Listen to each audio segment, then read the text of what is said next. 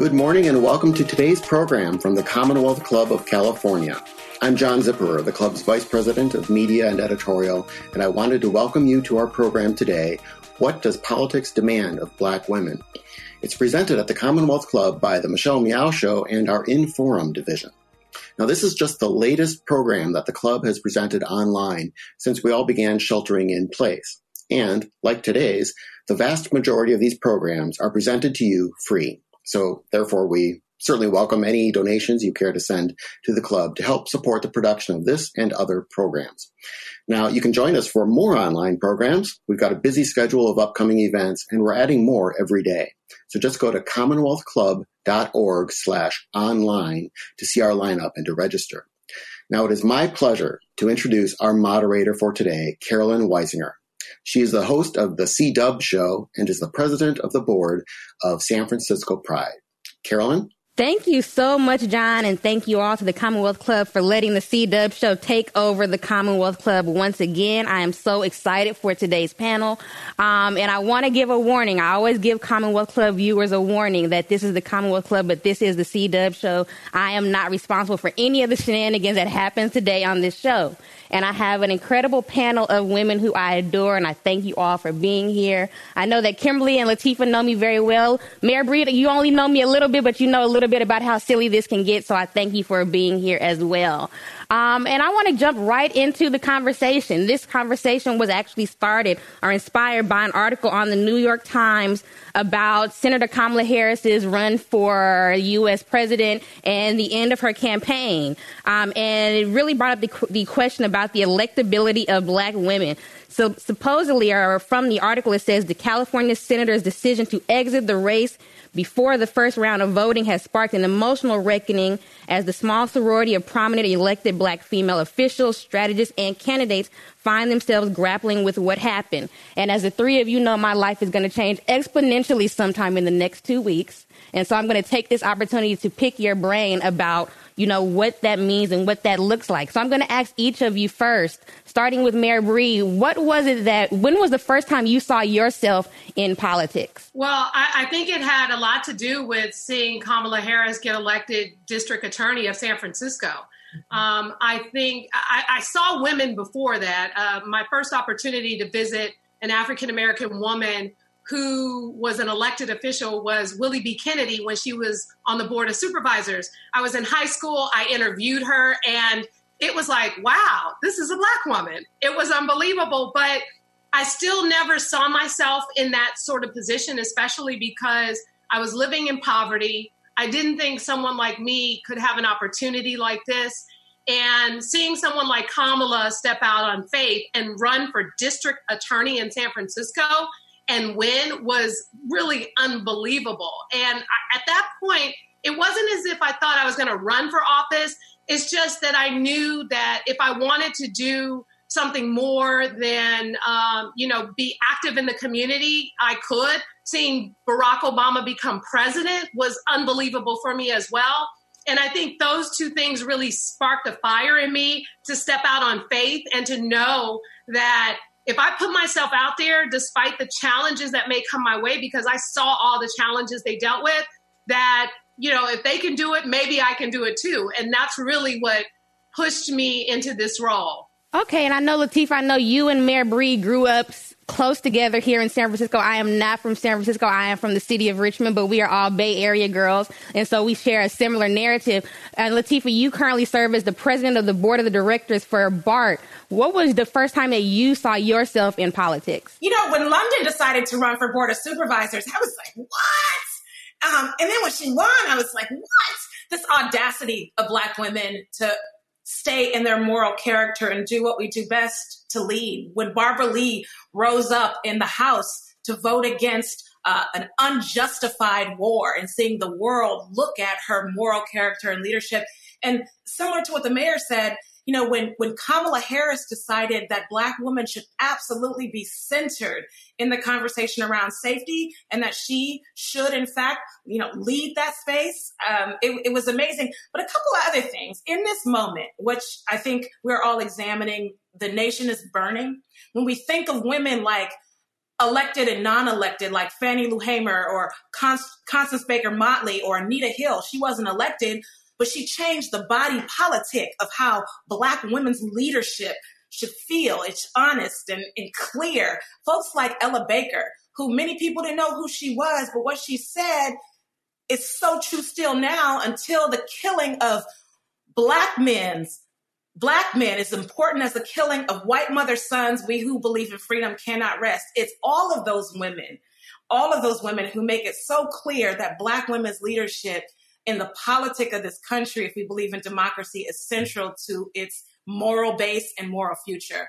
Um, and it's amazing to actually have a mayor of one of the biggest and most important cities in the country, in the world, be a young black girl who rode the bus every single day and went to public schools and who was raised by her grandmother. She is, as many of you are, changing the face of what politics looks like. And it's an honor to be here today. All right. And, and, Kimberly, you are the former executive director of Emerge, which we are going to get to in just a little bit. Um, you're not from the Bay Area, but we have accepted you in Richmond. We still love you. So what, what initially, when was the first time you saw yourself in politics? Well, you know, I I love hearing uh, the stories of, uh, of, of a Mayor London Breed and a uh, President uh, Lateefah Simon and Congresswoman Barbara Lee because uh, they inspire so many um, people and women like myself. And unfortunately, I didn't have the incredible um, honor, like Mayor Breed and uh, President Simon, to see up close and personal these women, these Black women role models run for and win elected office. I uh, had to find my inspiration in a book. And uh, literally, quite frankly, uh, third grade uh, was the time that I happened upon an incredible, trailblazing, um, I think, way ahead of her time woman by the name of Shirley Chisholm. And it was reading about this woman in third grade, you know, for a book report. Uh, about her life, her legacy, um, how she was in in so many ways a freedom fighter and a justice warrior who fought for uh, the underrepresented, for the poor, for women, for children, for families. Uh, that I decided that I wanted to be just like her. And I think for so many of us women, black women especially who are and thank you lateefah for for um, calling out in this moment what i think is a really important piece and part of this conversation and that is the morality of all of this uh, uh, our moral character uh, moral compass black women have for so long uh, played that role uh, and i think even more so today and so having someone like a shirley chisholm who stood in her morality and her integrity uh, was a beacon of light for so many of us to follow. And it, but for the Shirley Chisholms, the Barbara Lees, the Kamala Harrises, they have laid the ground for uh, the incredible success of a uh, London breed, Lateefah Simon, Malia Cohen, so many uh, who have come behind them. And so, um, in this moment, I think it's really important that we as Black women, individually and collectively, um, remember our ancestors and the shoulders upon which we stand, because this is another moment I think in our in our history that is calling for the fierce, unapologetic, bold, moral leadership of Black women. So then the question becomes that of this myth of electability. Um, we, and we talk about the different myths and stereotypes that black women face when they go into public office. And um, Kimberly, I'm going to ask of you a question that Mayor Breed posed in the article. And that question is when we talk about this, uh, this issue of electability, I was on Wyatt Cenac's Problem Areas on HBO last year. We talked about young black girls being disciplined in schools. And they asked me, well, why do you think black girls have the highest discipline rates? And I said, well, because usually when they go to the principal's office, they're saddled with all the different stereotypes of black girls. Black girls are too loud. Black girls are too dramatic. So when we start talking about electability and can a black woman win the presidency in Louisiana? Can they win the Iowa caucus? We, are talking about can they go up against white men? Mayor Breed posed in the article, why is it more natural for America to, or the U.S. to accept white male electeds over black women? Kimberly, why do you think that that is? Well, I think there are many reasons why, but I think one of the biggest ones is that um, we have a preconceived notion because of what society feeds us all day, every day, of what leadership looks like and what leaders uh, look like. Um, and so when we talk about the electability of Black women, I think that we need to expand that and understand that the electability, really, quite frankly, of anyone um, who is other than a white Anglo Saxon Protestant, taller than average male presenting individual will have a harder time being seen as electable, being seen as credible, uh, being seen as uh, viable. And so I think really what we need to talk about is uh, this concept of uh, what leaders look like.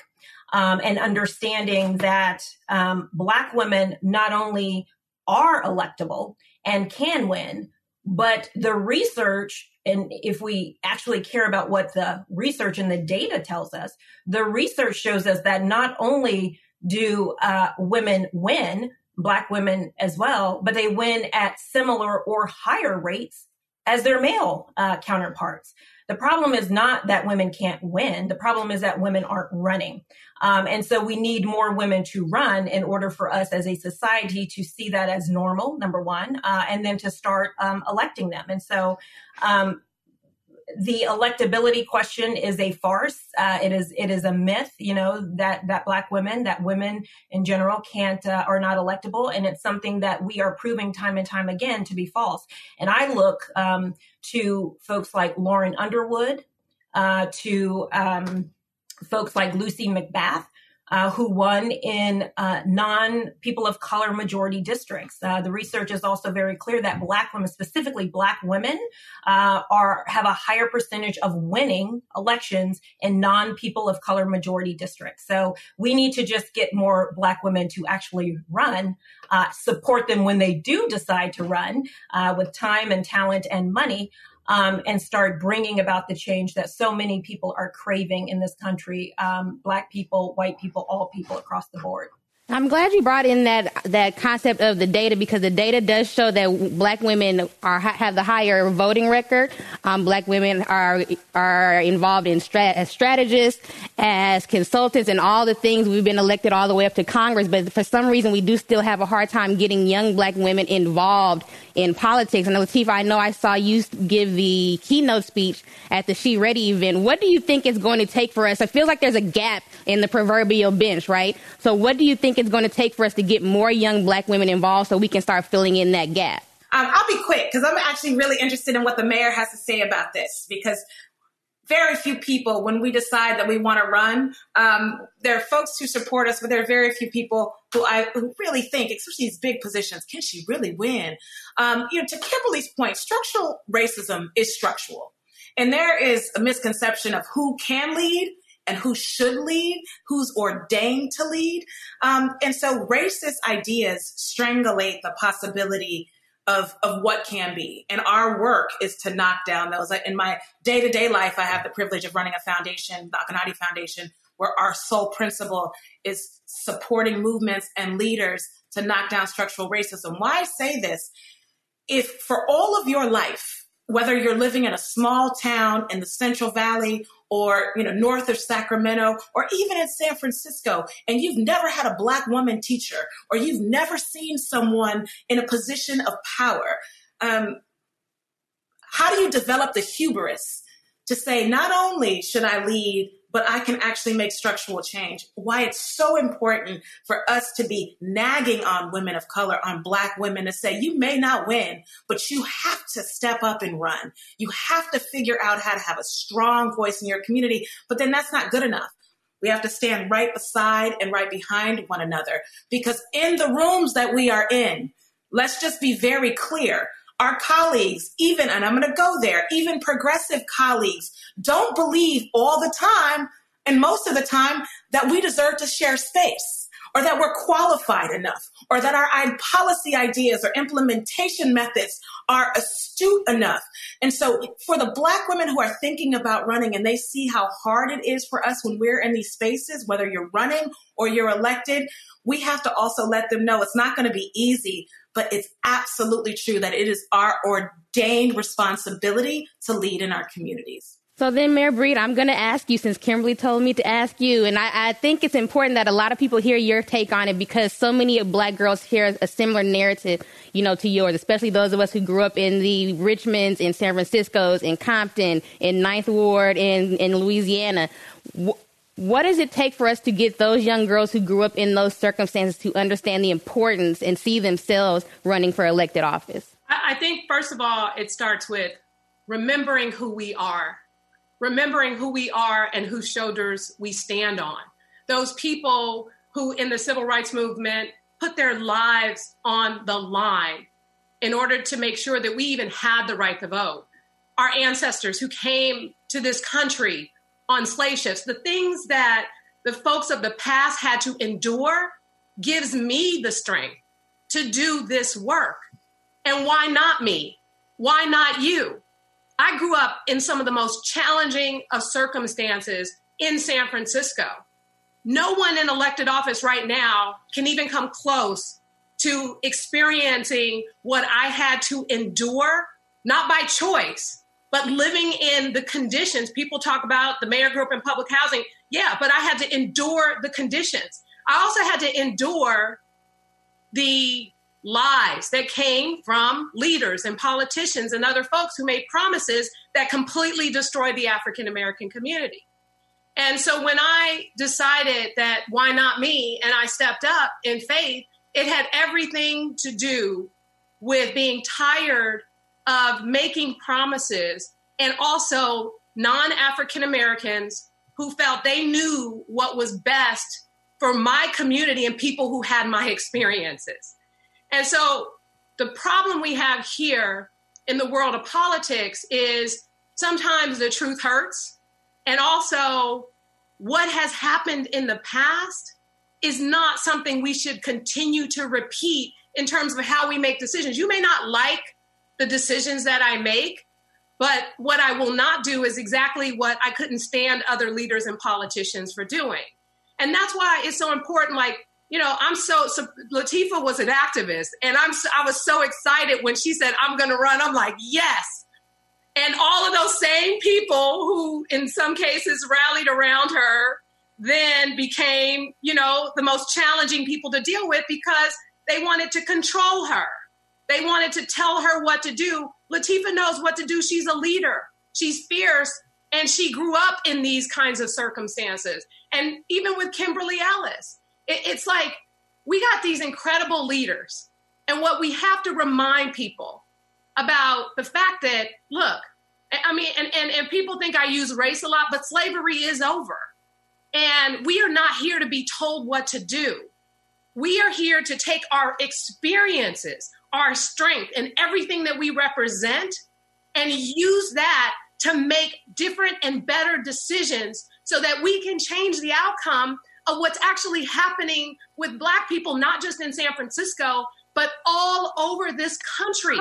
And we cannot be afraid to call it out, just like Congresswoman Barbara Lee, who just joined the call, continues to call out. tell you, it's not about being Black.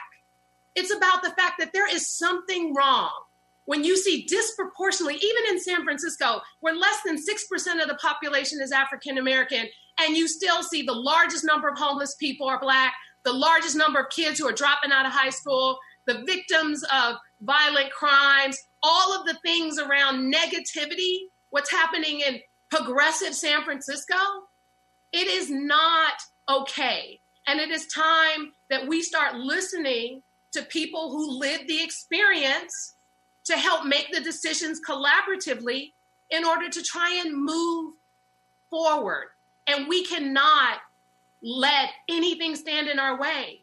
We've been through worse. We've been through challenges, and we will continue as Black women, as Black people, to go through challenges in our lifetime. But we cannot be afraid. Our ancestors have endured worse. And we have to be the change we want to see. We have to step out on faith and do what we know we are capable of doing. It's all in us. We just have to step out there and go hard. I have a follow up question specifically for Mayor Breed, and I always said that if I had the opportunity, I would ask specifically you this question. As a leader of one of the largest events and organizations in the city of San Francisco, I have made some decisions that people did not like. And I have made some decisions that have caused a lot of people to activate racist stereotypes and tropes when criticizing those decisions. How do you how do you deal with I know you specifically as a leader in the city have dealt with that. How do you deal with that specifically knowing that people I see this not just with you, you see this with other mayors, other leaders, that when they disagree with you in the scope of polit- in political scopes, they decide to activate those tropes. How do you deal with that? You pray for them. Okay. That's what you do. I, I, I, get the messages all the time. I've been called the N word. I've been called the B word. I've been said. It's been said that no one should from the ghetto should be running San Francisco. Like all the stereotypes. I've been called a crook. I've been called a liar. I've been called a thief. Every stereotype that you can think of, even by elected leaders in this city, and they are quick to believe the stereotypes that you know exist. And, and to be clear, just so you all know, I've worked my entire life supporting my community. I worked my entire life doing things for other people. And not until I got into the had the audacity to get into the political world did I then start getting attacked and challenged in a way that is, of course, uh, very hurtful and in a way that you don't see other people who are not African American. You don't see them getting attacked in the same way. And what I say remember who you are mm-hmm. and stand on faith. Stay true to who you are as a person and pray for those people who sadly have real challenges and real struggle. You can't control what they do. You can only control what you do. You can vent and curse them out to your friends privately, but ultimately, because as an elected leader, you know, as a leader who's in charge of pride, and has to make a hard decision, you're not just representing yourself, you're representing all the people that you're trying to take care of. And so you can't make it about you and you can't get discouraged because some horrible person decided to make some really horrible comments. You pray for them. That's what you do, and that's what I do every single day. Mayor Breed knows to ring up praying because she knows I'm the only person that stood up at her office talking about Carlton Pearson. No one has ever done that. Congresswoman Barbara Lee, I'm, I'm thank you again for joining us, and I want to kind of roll back to the first question that I asked a lot of these ladies, and I think it's important to ask you this question um, because a lot of young black girls saw themselves in politics through Senator Harris's run, but you not only saw yourself in politics through Shirley Chisholm's run, you actually got to work on her campaign, and I remember seeing the documentary about her campaign that ended with you all giving her some sort of present. I couldn't see what it was, thanking her for opening the door for more black women. So, what was it in her run and in working her campaign that led you to be a congresswoman yourself? Sure. Well, thank you very much for giving me a chance to be with you, to be inspired by so many wonderful African American women. And uh, first, let me just say, I just got back from Washington, D.C. We were there for the last uh, couple of days trying to hold it down and trying to address some of the issues that still are, are looming that we have to address on, on COVID 19 with our small and minority business community. But I want to say to Mayor Breed, listen, uh, I, in Congress, we say I associate myself with the remarks of the gentlewoman from San Francisco. Well, let me tell you, Mayor Breed, uh, you, uh, and I'm reminded of Dr. Maya Angelou when she said, and still we rise. Uh, and that's your message, I think. And also, I just have to commend and salute you and thank you. And I tell my colleagues all over the country that if it weren't for you and your bold and visionary actions stepping out there first on COVID 19 and instructing this state and the rest of the country on how to move forward to save lives and stop the transmission of this virus, I don't know where we'd be. There'd be hundreds of thousands of more individuals dead. So just thank you, London Breed. Thank you, Mayor Breed, because uh, you have been just such a phenomenal leader. And I remember when you first ran for mayor, and I know what you're talking about, because, you know, coming uh, from where I'm coming from, you know, I hear this each and every day. And so uh, I'm so proud of what you're doing. And also, uh, Lateefah and Kimberly and whoever else is on, on this call, uh, you just don't know how uh, proud I am of the work that you do each and every day. And Lateefah, I have to just say, I loved, having you as a student teacher in my class at Mills College. to see Professor you. Lee is what we call her. Okay. to see what you have done and how you've taken your life in, in, terms of public service. So thank you again. But listen, let me just say one thing about uh, Shirley Chisholm. What we gave her at the end in that movie was a, a document that uh, I had put together from Mills College that talked about her campaign in the California primary. And going back to that day, I was unregistered. I was a community worker for the Black Panther Party. I understood political processes and the two party system, but I conscientiously said no. I did not want to participate in these charades that were taking place. And so I had a class, and so I was working with the Panther Party as a community worker at survival rallies, uh, doing the work, helping put the school together, working on the clinic, working on the free breakfast program. I was an activist as, and a student. I was a young single mother on public assistance, on food stamps, raising two phenomenal young boys coming out of a terrible domestic violence situation. So, you know, all the stuff that Black women deal with, well, I was dealing with all that too. But I was determined that it wasn't going to get me down. So I went back to college and uh, had a class in government, Dr. Fran Mullins. And her, part of her, and I've only had, mind you, one class in government in my life.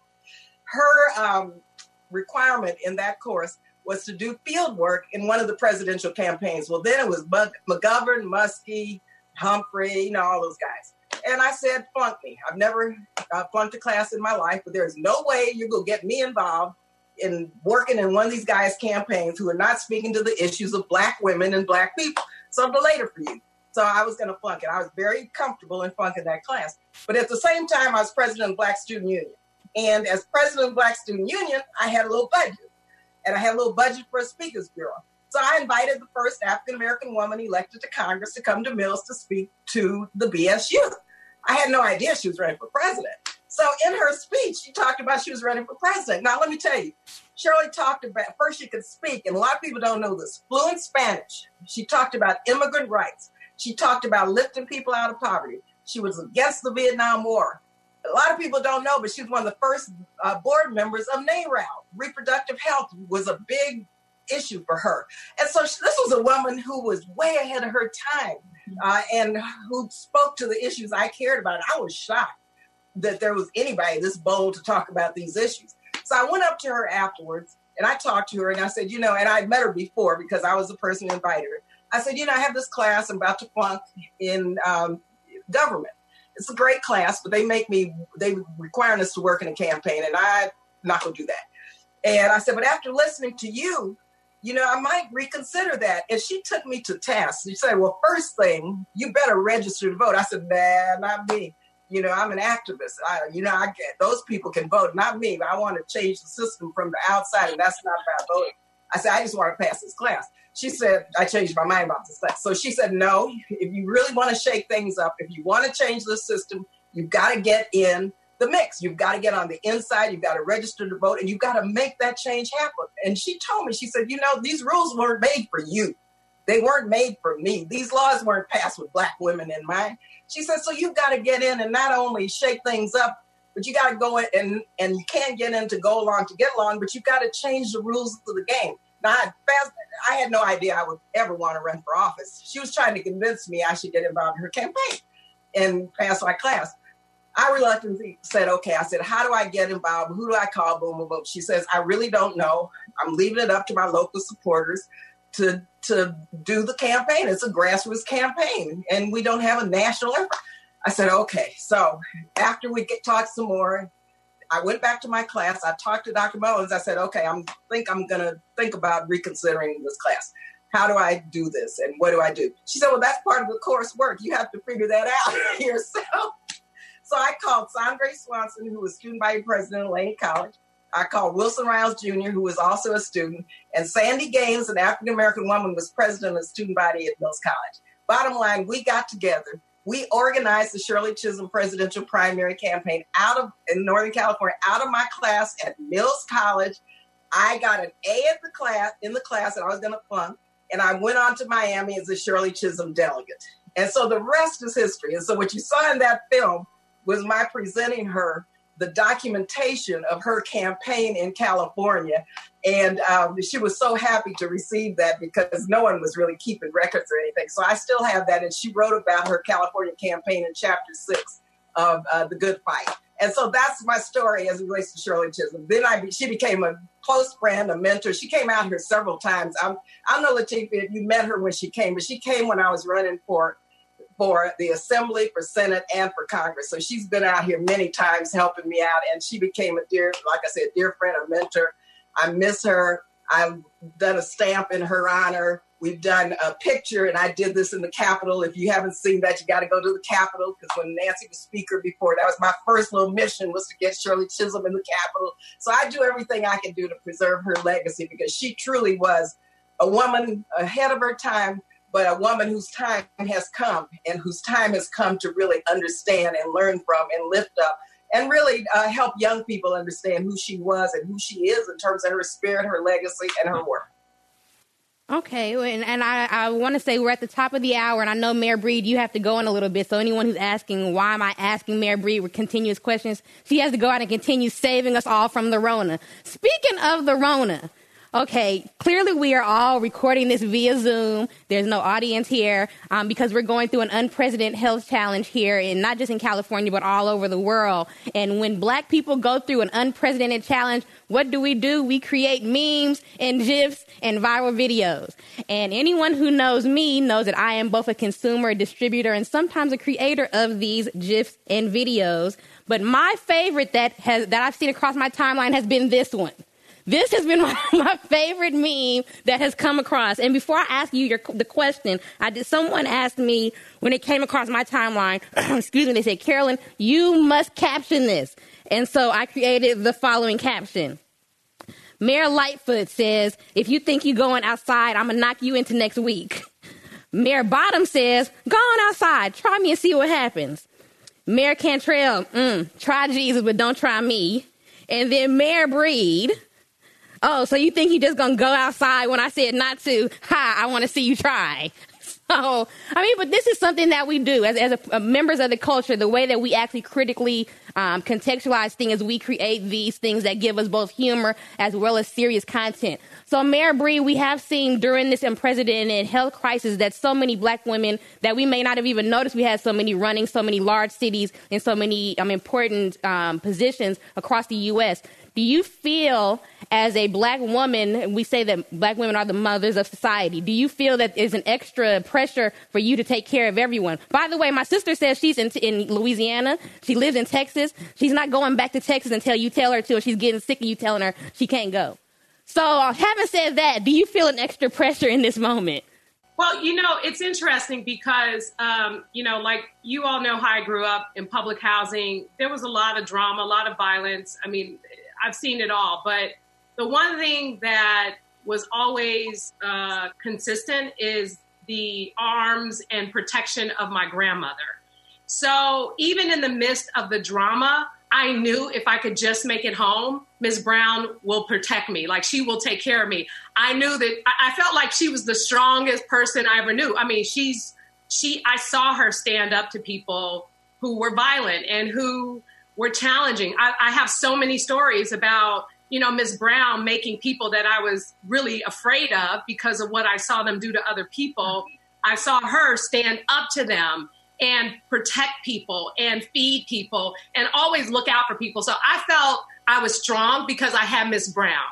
And I would complain. I'm like, Mama, why are we doing this? Why are we doing that? She would tell me to be, she would say, shut up. But she would basically say, be quiet. That's what you do for people. That's what you do. Like you feed people, you take care of the community. That's your responsibility.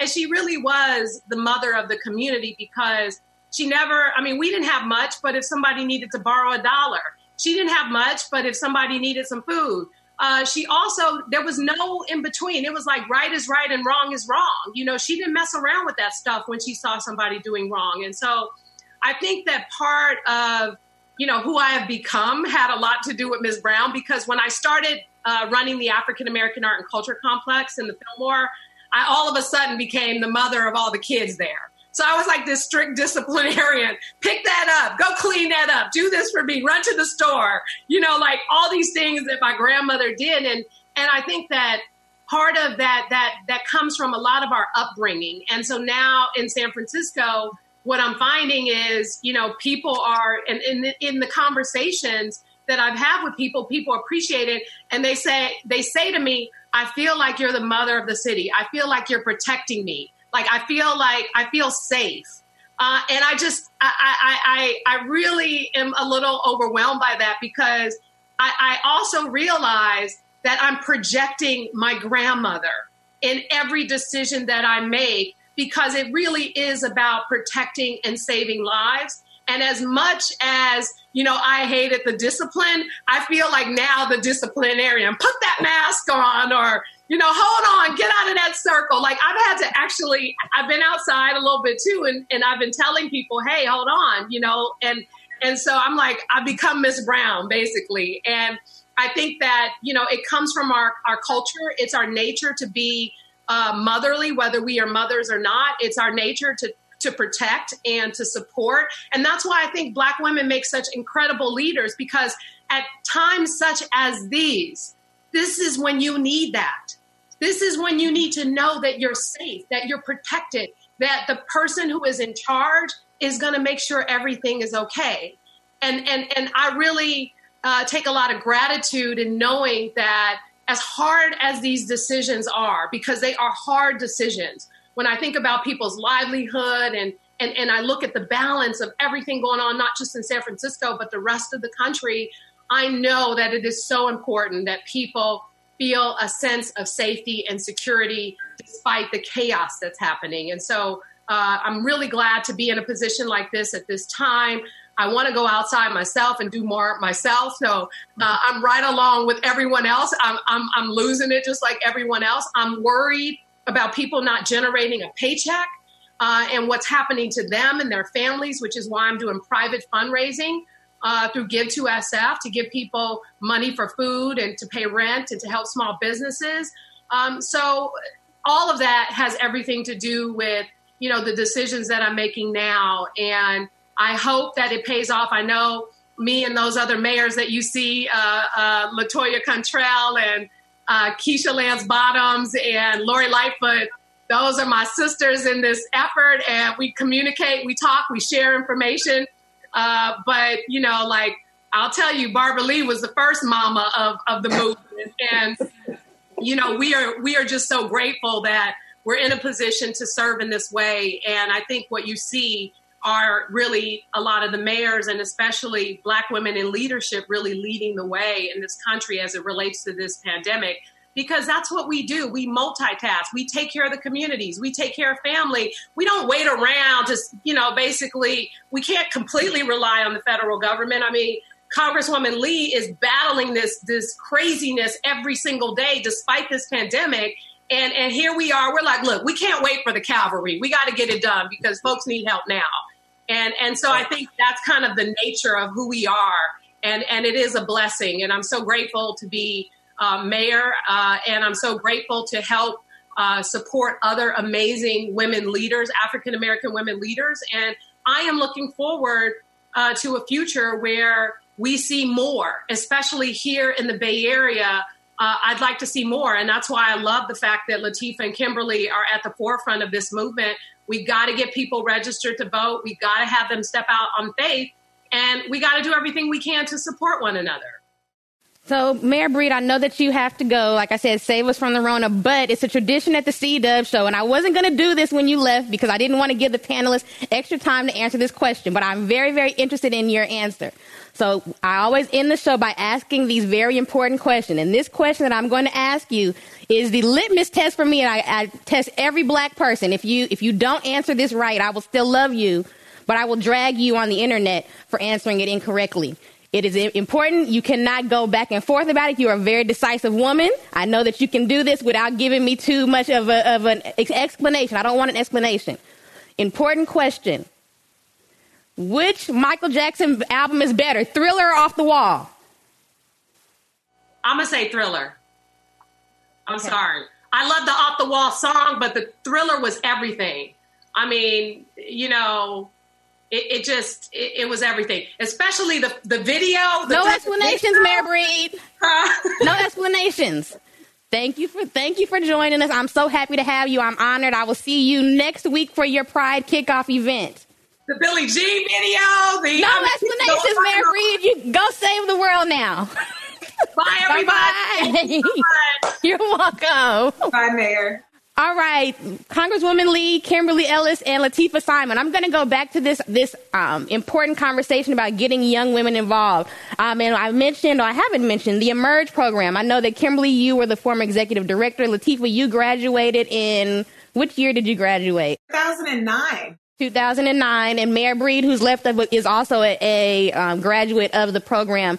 How have you all worked to actually bring more young women in. I had one of my Emerge sisters, Tiffany Jones, who told me that it was important for her to get specifically more young black women. And she actually referred to a Shirley Chisholm quote that she got from Kimberly Ellis about if you don't have a seat at the table, bring your own folding chair.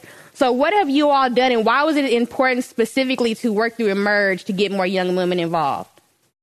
I'll go quick because for the former executive director to bring it home, you know, part of I don't know, and I in some ways I think I can do a lot better.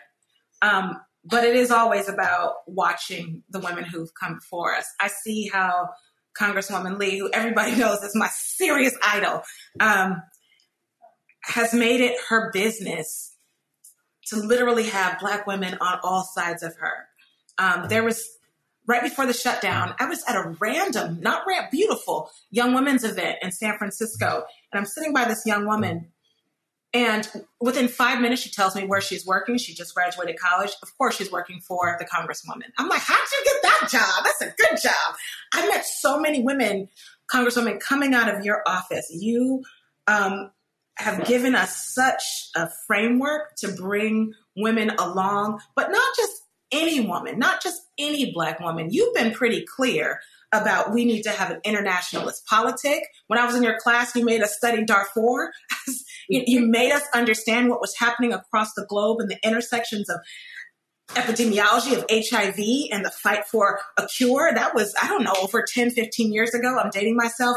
But watching women who have made it their lives, not only to pass good laws, but to bring other sisters along with them, um, I feel like if we could just do one tenth of what you've done, um, and how you stood up for the mayor when she was right. I just, I think we have a really good blueprint. And yes, we need to do more. Kimberly, I'm interested to, to hear what you have to say about this, but um, I feel like there isn't an excuse. We know what to do. We're seeing people do it like, you know, like, like the Congresswoman.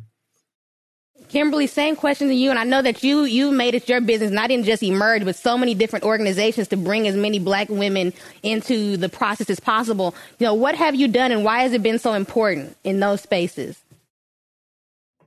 Yeah, I mean, I think just going back to, I'm going to keep going back to Shirley Chisholm because I believe that in this moment, we are obligated to um, really look to those who um, have, pale, have, have paved the trail uh, uh, for us. And what she said was, if, if you don't have a seat at the table, bring a folding chair. And um, when I looked around so many spaces, political and otherwise, um, not only did Black women not have a seat at the table, we weren't even in the room. Um, and so I think it is our obligation to, once we get in somewhere, to bring as many others with us as we can, because we know that half of the battle is just showing up, right? Decisions are made by the people who show up. Um, and so it's important that we be in those rooms and at those decision making tables where our lives and our livelihoods are being decided. Um, you know, the work of Emerge really is about ensuring that there are reflective voices and perspectives and lived experiences around those decision making tables. and so in many respects it it is an organization that's dedicated to getting more women elected, not just for the sake of getting more women elected, but because we know based on research that when you have more women, women of color, black women seated at those decision making tables, what you get on the other side is policy and legislation that is more fair, more equitable, and more just for the entire community. Um, and so when I became the executive director of Emerge California, I was dedicated to ensuring that the women who were coming through the program, who were being recruited to go through the program, looked like California. Um, I think oftentimes we forget that California is a people of color majority state. The majority of people who live in the great state of California are people of color. And so when I came to Emerge, our um, diversity rate was about 39%. when I left Emerge, we were at 56% women of color. And the greatest increase uh, in that amount uh, was Black women. And that was very deliberate. Um, it was a, a, deliberate effort to reach out to and work with other organizations like BWOPA uh, down in uh, Los Angeles, like LawPi, um, that were uh, based in the African American community, and to ask Black women um, to to get engaged and involved. Women, unfortunately, uh, unlike men, have to be asked several times, on average about seven times before they will even consider running for office. So asking women to run for office, asking Black women um, to be a part of this is the first step. And um, and so I made it my my um, my goal, my business to um, to go around and specifically ask women and to ensure that I was always asking Black women everywhere um, I could go. Um, that's important. And um, you know, you talked a lot about building the bench. Um, that is all about recruiting and training and supporting the women once they make the decision uh, to run for office. And I think that we need to prioritize that. We need to prioritize investing in Black women's leadership. Um, and that starts, um, quite honestly, at, in my opinion, in in middle school, right? Middle school and high school, uh, college, investing in Black women's leadership so that they start to see themselves as leaders um, and to understand that ambition um, is not a dirty word. That wanting to have power and to use power to do good and to help others um, is really what politics uh, should be all about. And so. Um, Emerge is an incredible program. I, it, when I when I was looking at the, the the lineup that you had put together, I noted that four out of five of the panelists are Emerge uh, grads, yourself, Mayor Breed, uh, President Simon, myself. I'm not just the former executive uh, director, I also went through the program. And Congresswoman Barbara Lee was actually the very first graduation speaker for the uh, for the very first emerge class. So it is an incredible program that um, is really demystifying the process and helping to get uh, women involved. And the last thing that i'll say and i think this is a really important point this was part of a, a question that you had had had posed uh, in the lead up to this, and that is sort of how do we get more black women involved young you know black girls and what have you. And i think a big part of that is really us as black women understanding that it is an illusion for us to believe that we can go through life without being political I'm not engaging in politics because just by virtue of being black and female, our bodies are political, right? And so we need to understand that we can't escape this even if we wanted to. And so we need to learn um, as uh, the congresswoman was saying that uh, that Shirley Chisholm was telling her, we need to learn how we get into these systems and how we get a seat at the table, and then go about the business of changing the rules and changing the game to create a level playing field for everyone. Can I say something about Emerge very quickly? Yes, please. Okay. Uh, I, I, know they emerge before Kimberly, first of all. Uh, yes, I was the first graduation speaker for Emerge. And I, I, I, came into the room I said, wait a minute. And I did my speech, but I, after I said, hell no. I don't, I, I didn't see if one, maybe one or two African American women. I said, no, this can't be the case. And so then comes Kimberly. and, and I mean, Emerge is, I really uh, love Emerge and what it has presented and how it has moved forward. But I am telling you, it was a struggle at first. And uh, when Kimberly got there, when finally uh, the Emerge organizers really said, yes, we've got to make sure that African American women are part of this process at the top levels, then Kimberly came along and she did exactly what she just said. And so uh, when you look at the Emerge graduates uh, who are African American women, I mean, look at Lateefah, Director Simon. When you look at, there's so many Black women who have have uh, soared as a result of going through the Emerge program. And so, you know, I was so happy to be that first graduation speaker, but I was also very disappointed because I did not see Black women in that first graduation class. And so, this is a testament to how we just have to push, push, push. And um, voila, look, I mean, look at what uh, has happened. and and this is just a testament again to black women. And once black women break through, however, then they they take that ball, they take that baton, and they run with it, and they crack those glass ceilings for other black women to uh, to just soar through. It is so true. Kimberly went to my first meeting uh, when I decided to run with a consultant who I love so much, who I was going to ask for advice, and you sat with me and held my hand. And at the end of that conversation, it was A. Smith. He said, "We'll take you on." And you have to run in three counties, but you could win. What district are you running for? I don't even think I knew that, but I had a merge of women around me. I got my treasurer from a lawyer that you referred me to who was a consultant through Emerge. So I think it is, I mean, I had, I had just lost my husband. I had absolutely no savings, horrific credit, had filed bankruptcy. Cancer will, will, will decimate families, even if you have health insurance. But I knew that that if I had been through that and survived, that there was so much more that I could do. And you all, all y'all heard that, and it was it was emerge women who really stood, you know, with me. And I don't want to, you know, there's so many women who call us all the time asking advice. But even if you have the network, I will say, running for office is the hardest thing that I have done, and I've done some hard things mostly because, like all of you all, have spent all of your life helping people um, and loving on folks and fighting big fights. Um, but when you decide to step out, why you need a circle of Black women and women around you, um, there will be people, and I'm curious if people did this to you early on, Congresswoman, who say, How dare you? How dare you? It's not your time. Um, you can work for me, but it's not your time to run. So Emerge and, and Kimberly, you're always in my ear telling me, um, that that is what folks are thinking, but not only to ignore it, push past it and be smarter and read things five times um, and, and, and, and get your army around you. So emerge is a force. Folks who've been in, folks who were in, folks who are leading now. And you know what? I'm actually going to take that question, Lateefah, and still pose it to Congresswoman Lee, but I'm going to kind of put a twist on it.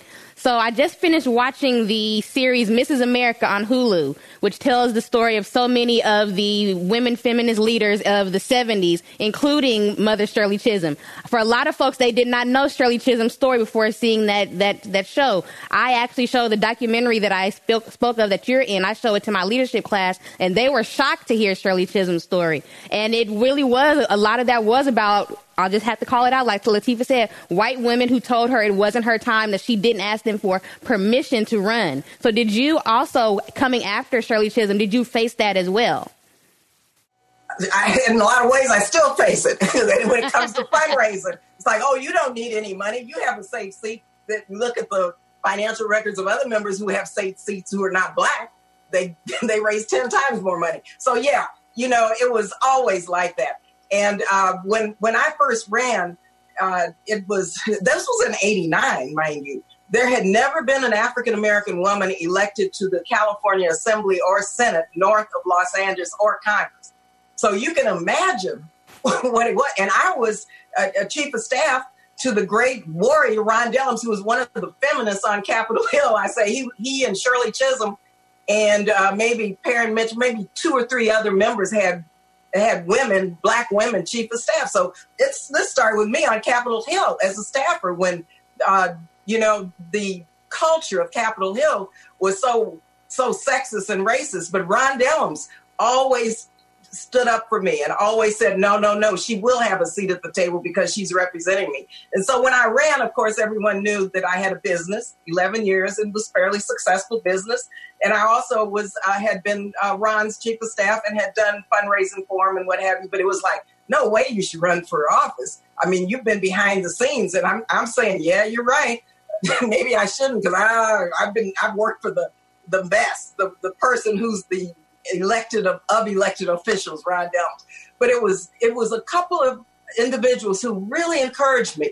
It was John George, former supervisor John George, who took me out and, and two other black women and said, "It's time for you all to surface and to come from behind those scenes." And when when Elihu decided to run for mayor, it was John George who said, "You've got to run for the assembly, Barbara." And he made he in essence made me do it. I, I hadn't even talked to Ron about it. But he saw something in me that I really did not even recognize. And so once I decided with John, and John, it, was really something because the day uh, right after he died was the day that I decided to run because I had seen him two days before crossing the street. He said, You've got to run, you've got to run. And I was backing off.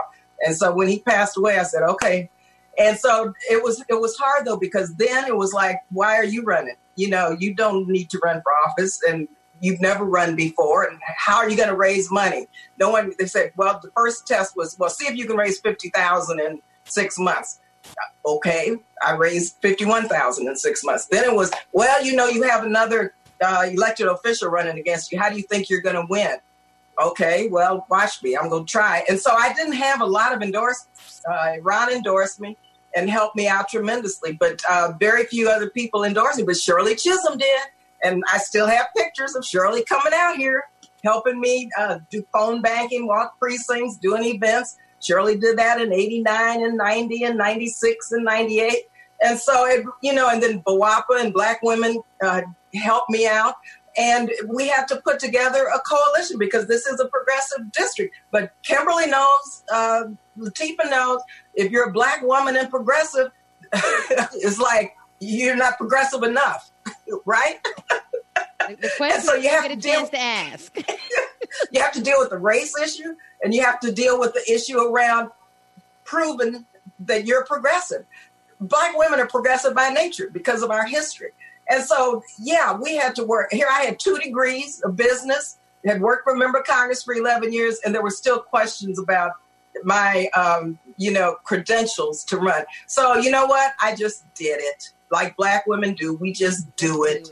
Okay. And then once we do it, we get in there and we do it and we continue uh, carrying that baton and we continue in making sure that we do the things like Shirley Chisholm said, not to go along to get along, but to challenge all the injustices. Black women challenge all the, the terrible things that are going on in a very bold way that a lot of others uh, don't do. So, yeah, it, it's still hard for African American women, but and still we rise and still we do it. Okay. Well, and can I just well, can I just add on to that because what the congresswoman um, doesn't share, and I think this is this is um, a part of understanding the process and what it's going to be like. I think arming Black women, especially those who are interested in or, or thinking about running for office, understanding and, and knowing what you are going to be faced with is is a big part of it. Arming so you can arm yourself as best as possible to be prepared for the kind of battle it's going to be. So first of all, acknowledging and embracing what it is that you are actually doing when you decide to engage in electoral politics. You are you are making a definitive statement that yes, I am seeking power. And understanding that for so many in the way that our politics is today, it is all about power. Power equals access to resources, access to money, access, it, decides who gets to pollute and who gets polluted, who gets to live, who gets to die. Um, and so that is what, when we decide to do that, that is what we are doing and understanding that there is both an internal and an external conversation that goes on when we make that decision, embrace that, acknowledge it, and then decide to move forward. And so making the decision to run is a process. Running is a process getting elected is is a process governing is a whole other process and then ascending, and I was thinking specifically about the Congresswoman on this one, ascending the ranks of leadership once you're elected is a whole other process. And so there are so many processes and so many things and layers that Black women have to navigate um, and traverse in order to to even be able to uh, you know start the process of of doing the work of the people. And so I just think it's really important to underscore that it's not just running for office and getting elected. There's a whole other you know other side of the coin, you know, the labels that we that are thrown at us. You're not progressive, you're moderate, you're this, you're that. Not from the other side, from our own, from within. And so these are really real challenges, and that is separate and apart from the financial uh, hurdles and the, um, you know, personal um, challenges of just being in a position um, to wage a campaign. So I just think it's really important that as we as we have this conversation, understanding as as as well as we can exactly the battle that we are going to walk into so that we can best prepare for it. And having accomplices, not just allies. You know, there are there are folks who we have to ride with when you decide to represent a populace, a community. Um, it's important to have folks, um, and not only a diverse coalition, and not just allies, but folks who ride with you right by your side. They may not look like you, they may have different experiences. Um, from the political community, the donor community, they're there. There are folks that are there that deeply understand an anti-racist commitment to leadership and, and, electing black women and supporting black women once, like you said, they get elected so that the governing process actually bears the fruit of this idea of why we're there. It's to create and implement and watchdog um, over opportunities for all of our people to be safe, to be healthy, and to have exactly this thing that we're supposed to have when we're born this, this, this democratic vision of what's possible.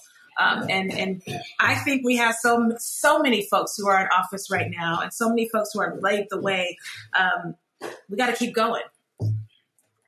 So we're we're coming down to the end of the show. Since you all have already basically given me what your advice would be for a young candidate such as myself, I will ask Kimberly, thriller off the wall, just thriller off the wall. Well, as someone who thriller um, off the is, wall, it, it would be off the wall. Yeah. Okay. Lateefah, thriller off the wall. Off the wall. Okay. I'm going to let Congresswoman Lee have the last word as far as what is your advice to a young candidate such as myself, and then throw her off the wall. advice is just be yourself and do it. And um, yeah, and and what uh, Kimberly and Lateefah said, this is about power. It's about power sharing, and it's about equity. And so, not don't don't run for office just to run for office. Run for office so you can get in there and be powerful to change power sharing arrangements in this country. Because uh, it, right now, as we know, uh, it, it's in it's in pretty bad shape, and I, and black women are the ones who are going to save the soul of America because of who we are and our history. And of course, it's thriller for me. I will reveal the real answer to that question in social media. I want to thank Lateefah Simon and Kimberly Ellis and thank so much to Congresswoman Lee. I have now adopted you or you are in my inner circle now, people who I'm going to call and bug before as I go into this campaign. I want, I want to thank the Commonwealth Club for letting us have this conversation. Continue the conversation. You can find me on Twitter and Instagram as CDub the host. You can find the CDub show across all social media platforms and wherever you catch your podcast. We are hoping this is a first in a long conversation about what politics demands of black women. And thank you again.